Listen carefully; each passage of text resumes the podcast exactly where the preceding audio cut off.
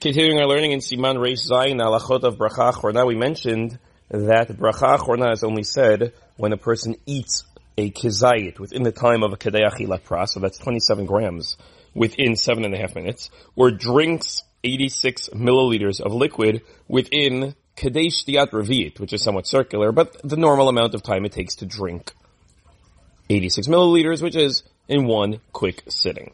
So what about those foods or drinks that nobody drinks that way? So coffee or tea. Nobody drinks coffee or tea 86 milliliters in one shot. We drink it slowly. It's sipped because it's hot. And so the Yalkut Yosef writes, Hashotei kos tei o kafe beodam chamim, while they're still hot, you don't make the bracha of borei nefashot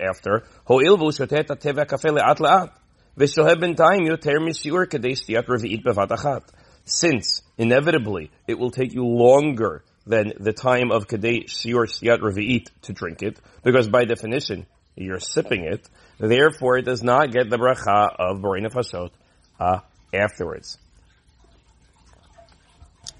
Now, this is going to be true that regardless of how you do it. Now, Ashkenazim here do make the bracha. Because they say, for a whole variety of reasons, there is fake sfeikas, they say that really it's not the amount of time for drinking is the same as eating, so that's 7.5 minutes, so it's possible. Or that when it comes to coffee and tea, because those are normally drank slowly, the time frame is different. We don't follow that halacha. We do not make a bracha achrona. However, if you hear an Ashkenazi person making a bracha achrona, borei nefashot, after coffee or tea, you're allowed to answer, amen. It's not considered to be a bracha levatala. Now, there are those who say, okay, fine, you're right, I will not be drinking a revi'it b'chidei shi'ur shtiat revi'it b'vat achat. So what I'll do is, I'll drink most of the cup until there's about 3 ounces left, which is not an insignificant quantity. Wait till it cools off, and I'll drink those 3 ounces all at once. And so then I will certainly be chayav in a bracha achrona. So the Yalkut Yosef writes, Yesh lahem al mashi yismochu. They have what to rely on.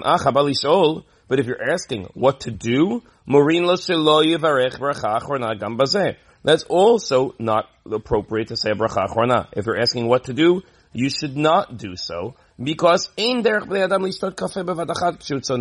the way we drink coffee. That's not the way we drink tea. You're trying to drink it in such a way in order to obligate yourself in bracha achrona. That's not the normal way to do it. The bracha was nitkan, was established according to the normal way. And if you do this, so although it's true, but ladato esel kol adam, your idea is nullified in front of others, and therefore a bracha achrona should not be said. This applies to hot coffee and hot tea.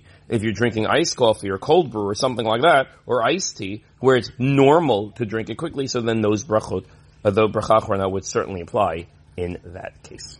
Have a wonderful day.